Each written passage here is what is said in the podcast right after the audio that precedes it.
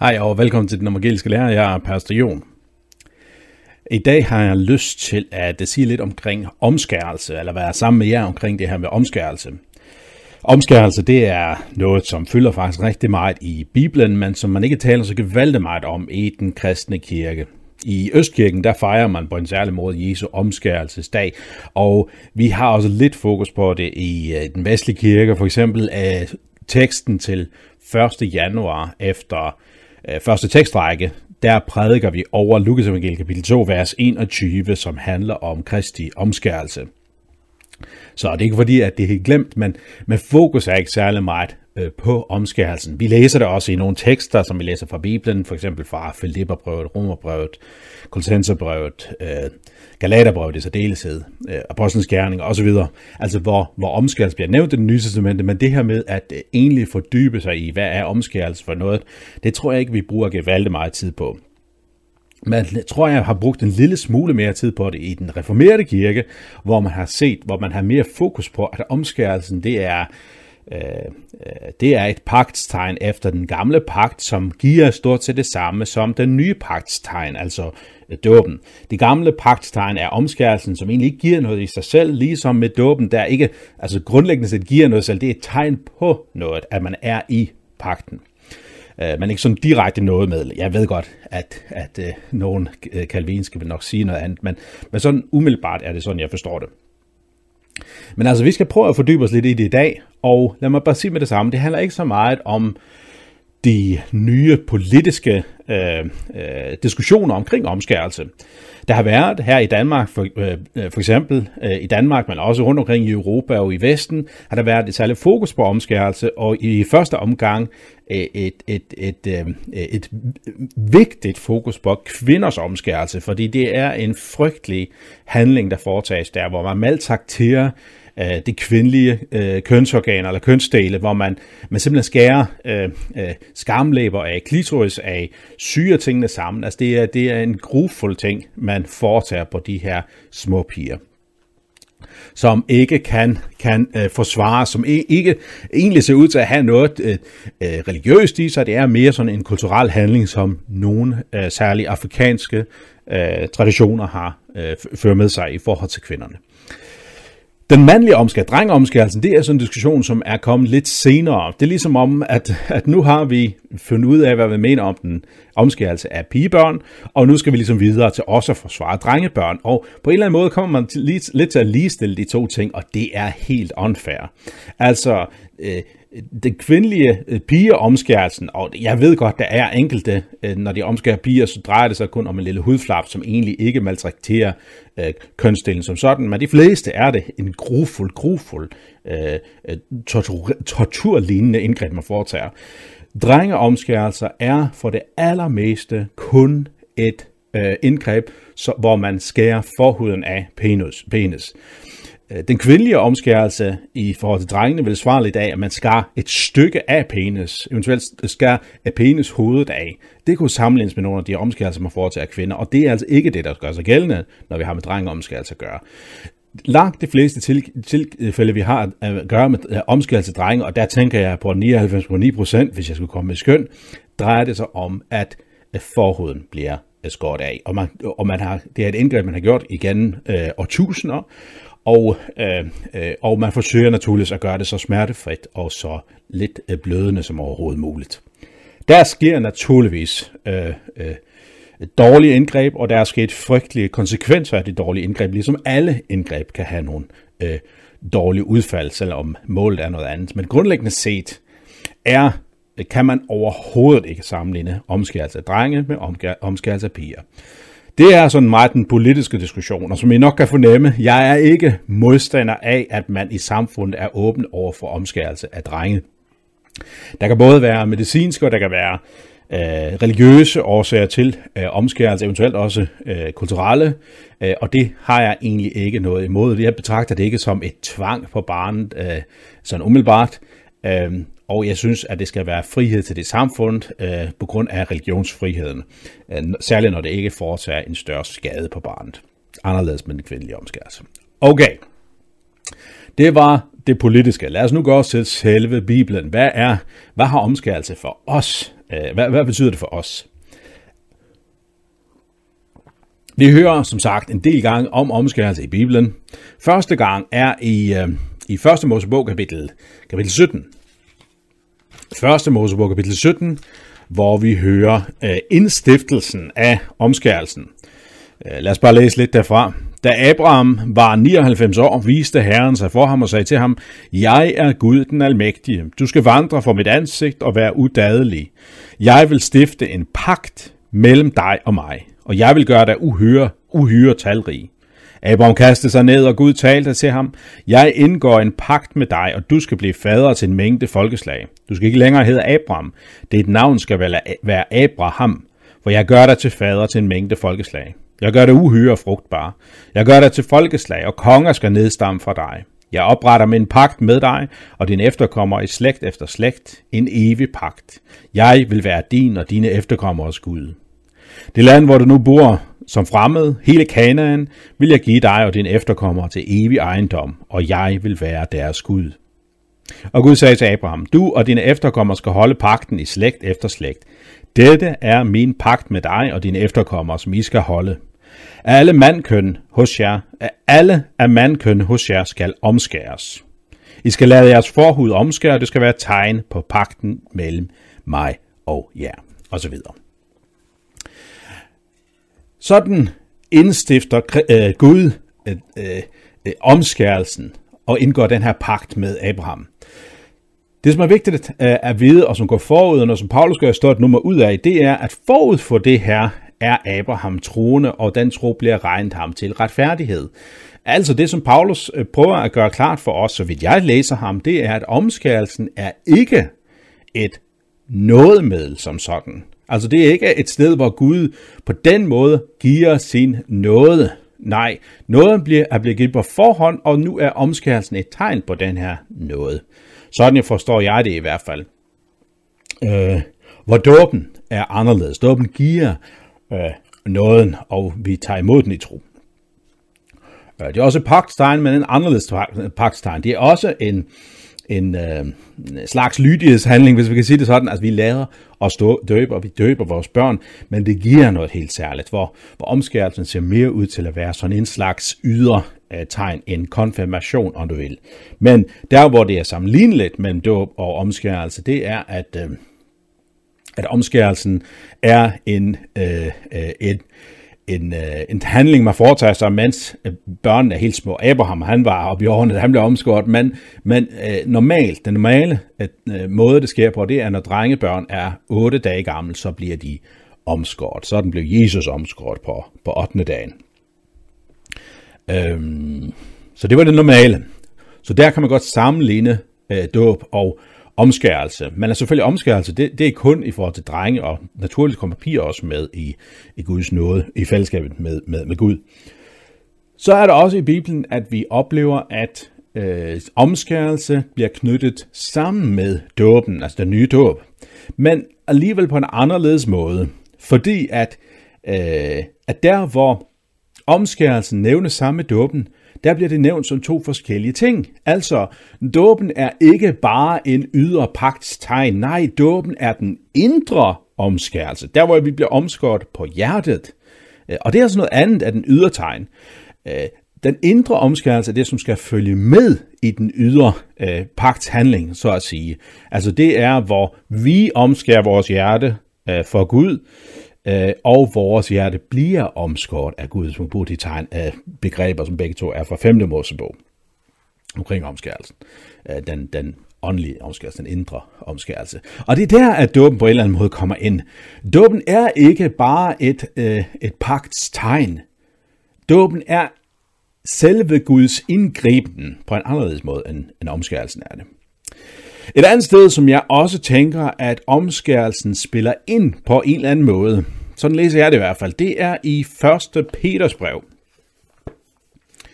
1. Peters brev, hvor vi har den der tale om øh, dåben, og hvor man har det her berømte vers, som, som vi lutheranere gerne hænger fast i, fordi det er sådan et stærkt løfte, hvor der direkte sort på hvidt står, dåben som nu frelser jer. Altså dåben frelser, punktum. Der er, det er det, som, som Bibelen siger om dåben, den frelser.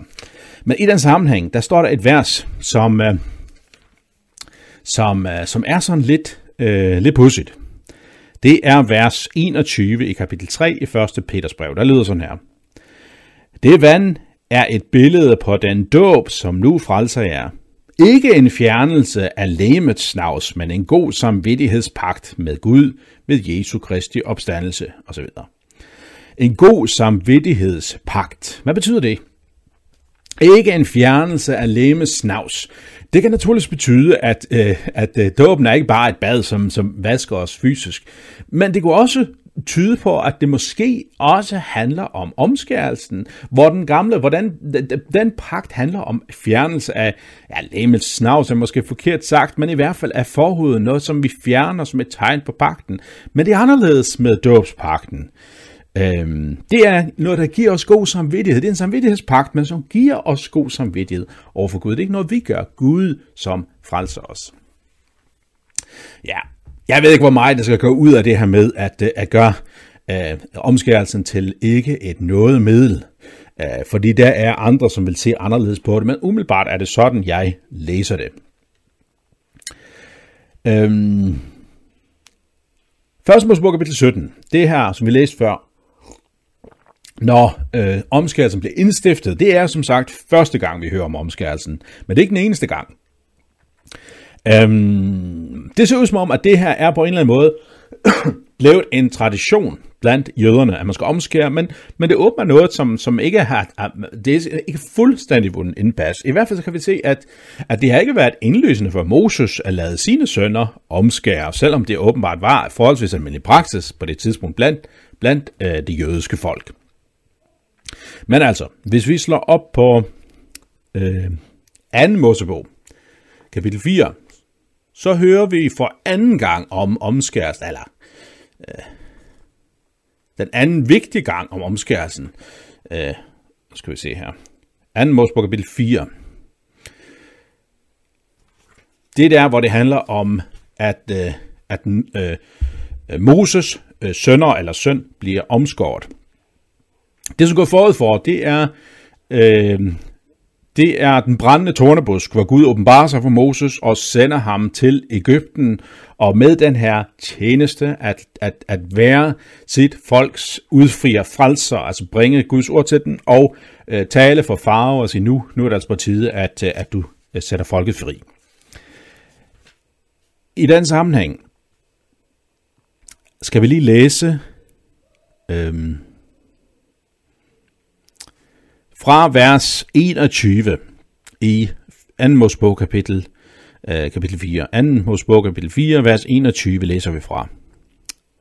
Og det er efter det her med... Øh, nej, brøvl, vi læser fra vers 19, undskyld.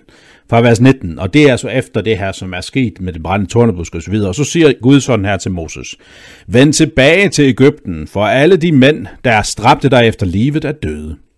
Så tog Moses sin kone og sine sønner, satte dem op på sit æsel og begav sig på vej til Ægypten. Moses havde Guds stav i hånden, og Herren sagde til Moses, Når du kommer tilbage til Ægypten, skal du gøre alle de under for farver, som jeg har givet dig magt til. Men jeg vil gøre, gøre ham hård, så han ikke lader folket gå. Så skal du sige til farve, dette siger Herren, Israel er min førstefødte søn, jeg sagde til dig, at du skulle lade min søn gå, så han kunne dyrke mig, men du nægtede at lade ham gå. Derfor vil jeg nu slå din første fødte søn ihjel. Og så kommer den lidt pushy ting. Det er sådan uh, Moses kald, ikke også? Nu skal du tage han til farve, og så skal du uh, forkynde ham, at nu skal han sætte mit folk fri. Og så allerede her mm, øh, nævnes det her med, at farve skal miste sin første fødte, som er altså det, der sker ved den tiende plage der hvor påsken også sker for jøderne. Men så kommer det efter det her, efter det her kald, efter den her, det her budskab fra Gud, så står der sådan her. I et herberg undervejs overfaldt herren ham, altså Moses, og ville slå ham ihjel. Der tog Sephora, og det er altså Moses hustru, der tog Sephora en flintekniv og skar sin søns forhud af. Hun berørte hans, altså Moses sandsynligvis, hans kønsdel og sagde, nu er du min blodbrudgom. Så slap herren Moses. Det var dengang, hun brugte ordet blodbrudgom om omskærelsen. Altså først har Moses fået at vide fra Gud, at nu skal du tage til Ægypten, og jeg vil gøre store under ved dig, og du skal forkynde det her mægtige budskab for farve og sige, nu er det på tide, at du sætter folket fri, for det, det er min første fødte. Men det vil farve ikke, og derfor vil jeg dræbe hans første fødte. Og umiddelbart efter det, så overfalder herren Moses, og det ser ud som om, at Moses skal dø.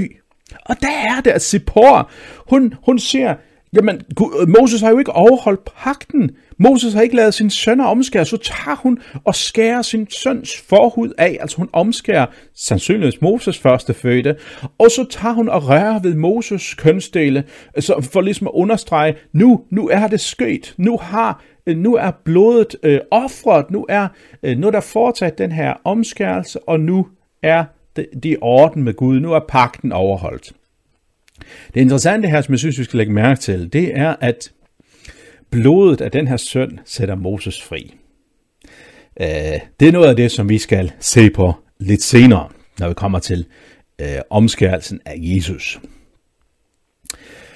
Men altså, her genoptages praksisen, men det pudsige er, at vi kan se i øh, uh, Josvas bog kapitel 5, vers 2, det kan eventuelt slå efter, Josva bog kapitel 2 og så videre, der hører vi om, at Josfa igen minder om, at nu skal vi omskæres. Og der bliver masser af voksne mennesker omskæres, og der er det så, at, at traditionen øh, begynder igen med at omskære drengebørn. Det er åbenbart, mens jeg vandrer i ørkenen, så er, der, så er det slet ikke blevet omskåret.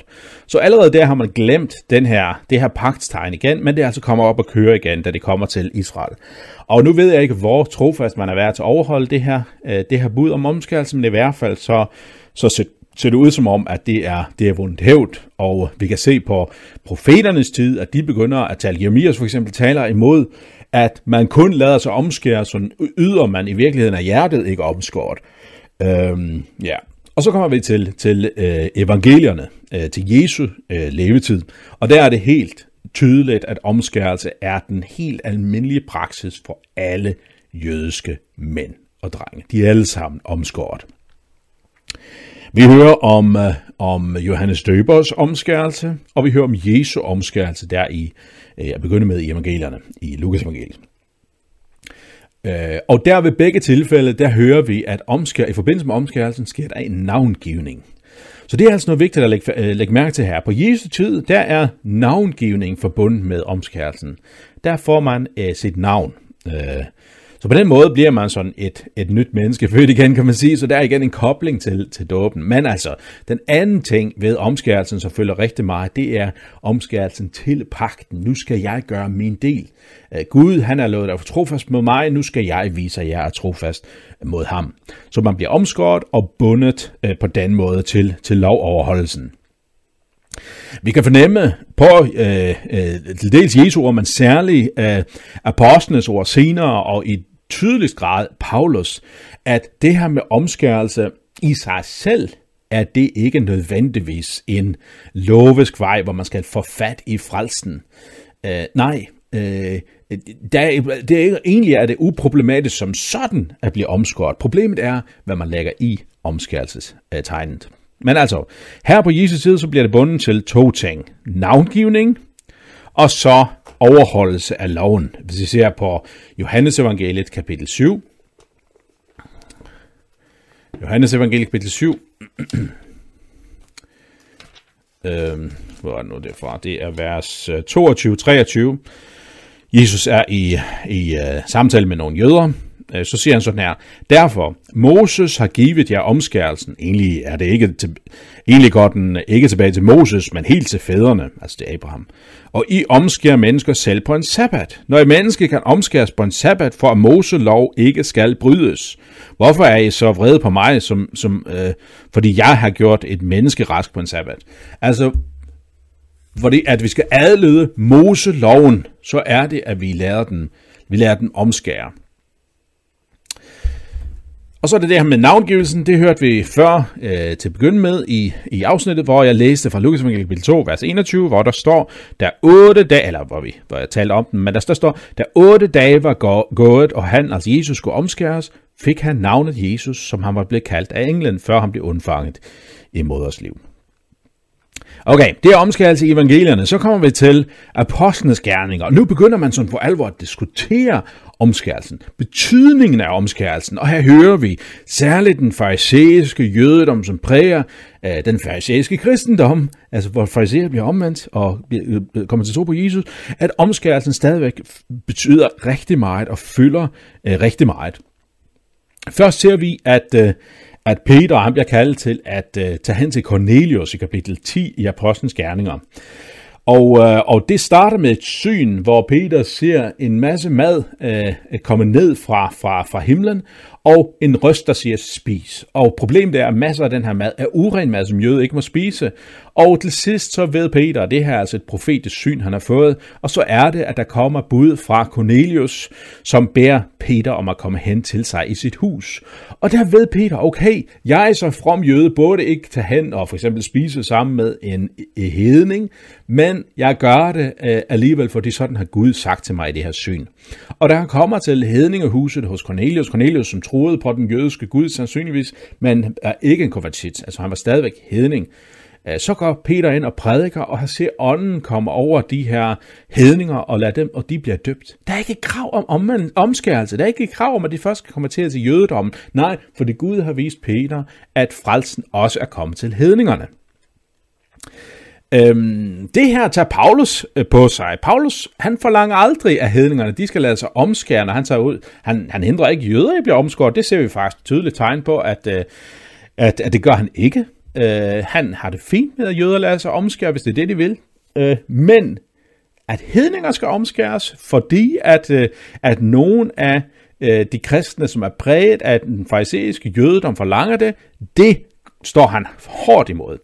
Apostlenes Gerninger kapitel øh, 15, der hører vi noget om, at, øh, øh, at nogle af jøderne fra Judæa, fra Jerusalem egen, det de er kommet til Antiochia, der hvor Paulus og Barnabas virker som, som ledere i menigheden, og det er en menighed, som i den grad også består af hedninger, som ikke er blevet omskåret. Så står der sådan her i Apostlenes kapitel 15, vers 1. Der kom nu nogle folk ned fra Judæa og ville belære brødrene. Hvis I ikke omskæres efter Moses skik, kan I ikke blive frelst. Hvis I ikke omskæres efter Moses skik, kan I ikke blive frelst. Nej, I bliver nødt til at gøre det her. I bliver nødt til at lade jer omskære, for at I for alvor kan få det ud af øh, løfterne, som, som, som, som, som I kan. Fordi at hvis I ikke lader omskære, så duer det ikke. I bliver nødt til at binde jer til loven, for at det sådan for alvor duer. Altså, man kan ikke blive frelst, uden at være omskåret, siger de. Øhm, så tager øh, Paulus en delegation til Jerusalem for at drøfte den her sag med øh, lederne i Jerusalem, apostlene. Og, og i den øh, diskussion, øh, så er der igen nogen, der står sådan her i Apostlenes Gerning kapitel 15, vers 5. Men nogle troende fra farisæernes parti rejste sig og sagde, man bør omskære den og pålægge den at holde Moseloven. Man bør. Nu er det ligesom, de bliver lidt mere diplomatiske. Nu siger man ikke, at det skal omskæres for at blive frelst, men det er stadigvæk det, der spørger under, men de bliver lidt mere diplomatiske i, i, i retorikken og siger, at man bør omskære den og, for at pålægge dem at holde Moseloven. Det er kristne, troende jøder, som kommer fra farisæernes parti, ligesom Paulus i øvrigt gjorde. Så, så det er muligvis nogen, som, som, øh, som de har kendt hinanden i forvejen, Paulus og, og de her, det ved jeg ikke. I forlængelse af det her, så holder, øh, så holder apostlene møde. Møde om den her sag. Hvordan skal vi gribe det an? Skal, øh, skal vi pålægge, øh, øh pålægge øh, hedninger, at de skal blive jøder først, før de kan fordele frelsen? Skal det først lade sig, lade sig omskære? Så rejser øh, Jakob sig, led, en leder i, i menigheden i Jerusalem. Øh, det drejer sig nok om, om Jesu bror Jakob. Øh, der står sådan her. Da de tag, tog Jakob, øh, det er fra Apostlen kapitel 15, vers 13. Da de tag, tog Jakob ordet og sagde, Brødre, hør på mig. Simeon, og det er altså Peter, Simeon har fortalt, hvordan Gud allerede har sørget for at skaffe sig et folk af hedninger for sit navn. Og det stemmer overens med profeternes ord, sådan som der står skrevet. Derefter vender jeg tilbage og genopbygger Davids faldende hytte, hytte, og jeg genopbygger det, som er revet ned, og jeg genrejser det, øh, de, alle de folk, som mit navn er nævnt over, siger Herren, som har gjort dette, kendt fra evighed af. Derfor mener jeg, at vi ikke skal skabe vanskeligheder for de hedninger, der vender om til Gud, men skrive til dem, at de skal holde sig fra besmittelse af afguder, og fra utugt, og fra kød af kvalte dyr og fra blod. For Moses har fra gammel tid sine forkyndere i alle byer, og læses op i synagogerne hver sabbat. Og det, det her forslag bliver også vedtaget på apostelmødet. Det som Jakob siger her, det er nej, vi skal ikke forlange, at de skal blive omskåret. De skal ikke binde sig til Moseloven. Der er så nogle ting, som han lægger op til, at de, vi, skal, vi skal sige, at det hedder skal. Øh, det her med, at de skal holde sig fra, fra besmittelse med afguder, altså at spise afgudsofferkød for eksempel, eller fra utugt og fra kød af kvalte dyr og fra blod. De her meget ydre øh, ting, som, som, som, som Øh, som var meget synlig for jøderne og, og virkede meget provokerende for jøderne. Øh, årsagen til, at det skal gøre det, det er ikke for at blive frelst, for at det her må det gøre, for at få frelsen. Nej, Jakob siger, for Moses har for gammel tid sine forkyndere i alle byer og læses op i synagogerne hver eneste sabbat. Altså, de her hedninge kristne kan gøre det af hensyn til jøderne, for at jøderne ikke bliver øh, kommer i tvivl og, og falder for troen. Det er altså hensyn til jøderne, og ikke, af, ikke fordi, at det her kræves for at blive frelst. Så nej, apostelmødet beslutter, at, at hedninger skal ikke lade sig omskære, skal ikke overholde Moseloven, for at de sådan for alvor kan få del i, i frelsen.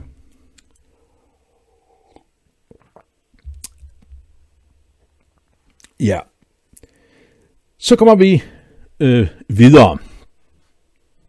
Øhm, jo, måske skulle jeg ganske kort at sige, igen, Paulus han opponerer rigtig meget imod det her, han skal lade sig omskære, og så nævnte jeg også før, at han ikke på den egentlig taler sådan direkte imod, at, øh, at, øh, at jøder skal lade være med at omskære sig. Lad mig tage to eksempler frem fra Apostlenes Gerninger. Det første, det er fra Apostlenes Gerninger kapitel 16, vers, øh, vers 3.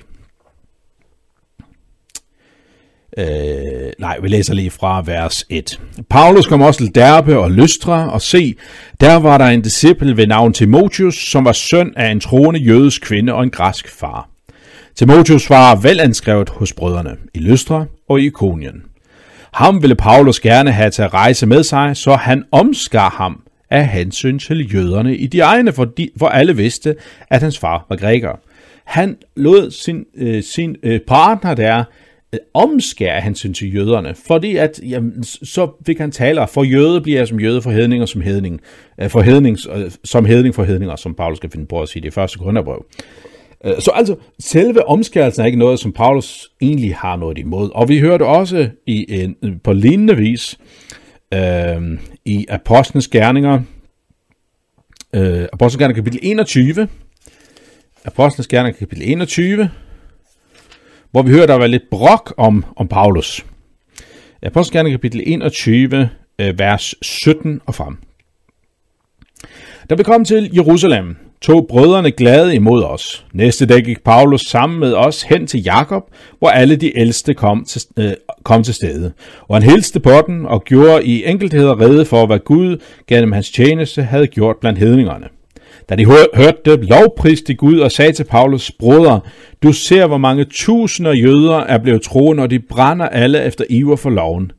Men de har hørt om dig, at du lærer alle de jøder, der bor blandt hedningerne, frafald fra Moses ved at sige, at de ikke skal omskære deres børn, og heller ikke leve efter jødisk skik. Hvad gør vi nu? Man vil under alle omstændigheder få at høre, at du er kommet. Gør derfor, hvad vi foreslår dig. Vi har her fire mænd, som har aflagt et løfte. Tag den med og lad dig rense sammen med dem, og betal udgifterne for den, så de kan øh, lade deres hoved rave. Så vil alle forstå, at der er ikke noget om det, de har hørt om dig, men at du selv lever efter loven og overholder den. Men om de hedninger, der er blevet troende, har vi udsendt en skrivelse med bestemmelse om, at de skal vogte sig for kød, og der, øh, øh, der offres til afguder, og for blod, og for, for kvalte dyr, og for utugt. Paulus tog så den, efter, den følgende dag mændene med sig og lod sig rense sammen med dem, øh, og så videre. Altså, Paulus gør det her. Det er i orden det her. Jeg ønsker ikke at tale imod, at jøderne skal fortsætte deres kultur. Nej, det er ikke selve praksisen, Paulus opponerer imod. Det er teologien bag. Øhm, ja. Øh, og det kommer særligt til udtryk i Galaterbrevet. Øh, I Galaterbrevet, der er der kommet nogen personer, som har fulgt i Paulus fodspor. Paulus han er i Galatien, både på sin første, anden og tredje missionsrejse, så han er, han er, han, han er aktiv i det område. Men altså det er nok i forbindelse med efter første missionsrejse, at han skriver det her brev til menighederne i Galatien, som han har været med til at stifte, hvor han er frustreret på den, fordi at efter Paulus, så er der kommet nogen, øh, sandsynligvis af de her, måske nogle af de her af kristne fra fariserernes parti, som er rejst i Paulus fodspor, og nu har prædiket for menighederne i Galatien og sagt, at Paulus han har forkyndt en del af evangeliet, men ikke det hele.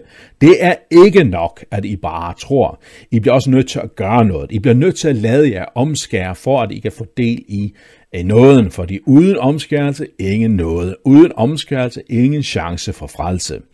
Det er det, som du prædiker, og, og, og det er det, som Paulus bliver så frustreret over. Hvordan kunne I lade jer overbevise af det her falske evangelium, skriver han til galaterne. Hvem er dog for hekset jer? Og så taler han imod de her falske forkyndere. Hvad er det, de har gjort? Hvad billeder de sig ind? Øh, de forkynder for jer, at I skal, I skal binde jer til loven. Problemet er, hvis I bliver bundet til loven, så er der ingen chance for frelse, for loven kræver ikke bare, at du skal lade det omskære og sådan prøve så godt du kan. Den kræver fuldkommenhed. Du skal overholde alle budene, for at du kan få del i nåden efter loven. Så hvis du lader dig omskære til loven, og prøver at overholde Mosloven, så ødelægger det din tro. Så holder det dig væk fra Gud, for du kan ikke gøre det. Og det, som, som Paulus særligt lægger vægt på i den her sammenhæng, det er, at han prøver at, at vise os væk fra omskærelsen og hen til Jesus. Øhm,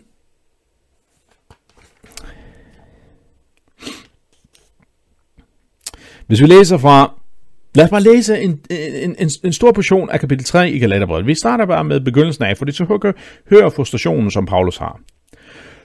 Galaterbrevet kapitel 3, vers 1. Uforstandige galatere, hvem har forhekset jer? Jesus Kristus er dog blevet aftegnet for øjnene af jer som den korsfæstede. Det ene vil jeg vide af jer. Fik jeg ånden ved at gøre lovgærninger, eller ved at høre i tro? Er I så uforstandige? I begyndte dog i ånden. Vil I nu ende i kødelighed? Er alt det sket med jer til ingen nytte, hvis det der virkelig var til ingen nytte? Han, der giver jer ånden og gør undergærninger iblandt jer, gør han det, fordi I gør lovgærninger, eller fordi I hørte i tro? Det er som med Abraham. Abraham. Han troede Gud, og det blev regnet ham til retfærdighed. Så skal I vide, at det er dem, som har troen, der er Abrahams sønner. Og da skriften forudså, at det er tro, at Gud har erklæret folkeslandet retfærdige, fik Abraham på forhånd det evangelium forkyndt. I dig skal alle folkeslande velsignes, altså forud for omskærelsen. Derfor velsignes de, som har troen sammen med den troende Abraham. For alle de, som har lovgærninger, er under forbandelse. For der står skrevet, forbandet hver en vær, som ikke bliver ved alt det, som står skrevet i lovbogen og følger det. Men at ingen bliver retfærdig øh, øh, for Gud ved loven, er klart, for den retfærdige skal leve af tro. Loven derimod siger ikke, at det er tro, men den siger, at den, der holder budene, skal leve ved dem. Så kontant er det, så hårdt er det, at lade sig omskære og binde sig til loven, det er umuligt. Så kommer det. Kristus har løskøbt os fra lovens for forbandelse ved selv at blive en forbandelse for vores skyld. Der står jo skrevet, forbandet er en hver, der hænger på et træ.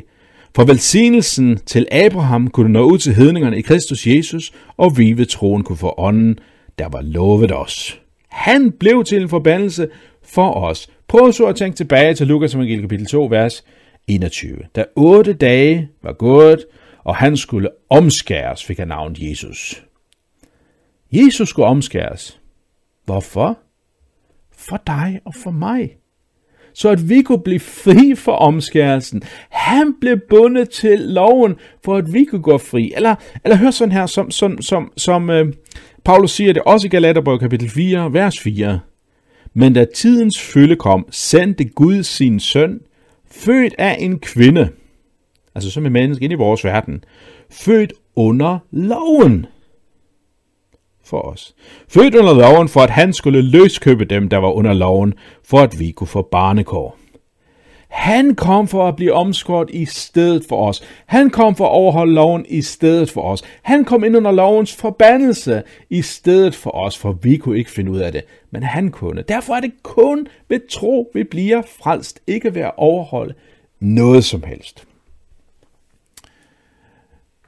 Paulus taler imod den her praksis, som judaisterne, altså de her øh, loviske, øh, lov, øh, øh, forpligtende øh, øh, tidligere jøder, som nu tror på Jesus som deres øh, messias, øh, det som de øh, øh, prædiker blandt andet i, til menigheden i Galatien. Han siger, at det er et falsk evangelium, som fører mennesker væk fra Jesus, for du kan ikke blive omskåret ved at fordele i Guds nåde. Du skal ikke omskæres og holde loven for at fordele i Guds nåde. Det gør du kun ved tro. Det vil sige, det er kun ved, at Jesus har gjort alt. Ved at Jesus bliver omskåret. Ved at Jesus overholdt loven. Igen, det er ikke fordi, at Paulus som sådan er imod selve praksisen, men han er bag, han er imod teologien, som er øh, bundet til den her Øh, øh, forståelse af omskærelsen som noget, vi skal gøre for at blive frelst. Så det er det ene, som vi hører, eller det er noget af det, som vi hører omkring omskærelsen. I evangelierne hører vi om omskærelsen som, som navgivning, og noget, som binder os til, til Moseloven. Noget af det hører vi igen i apostlenes gerninger, men vi hører også om det om omskærelsen som sådan en almindelig jødisk kulturel skik. Ikke noget, som har med frelsen at gøre, men noget, som man gør, når man nu er jøde.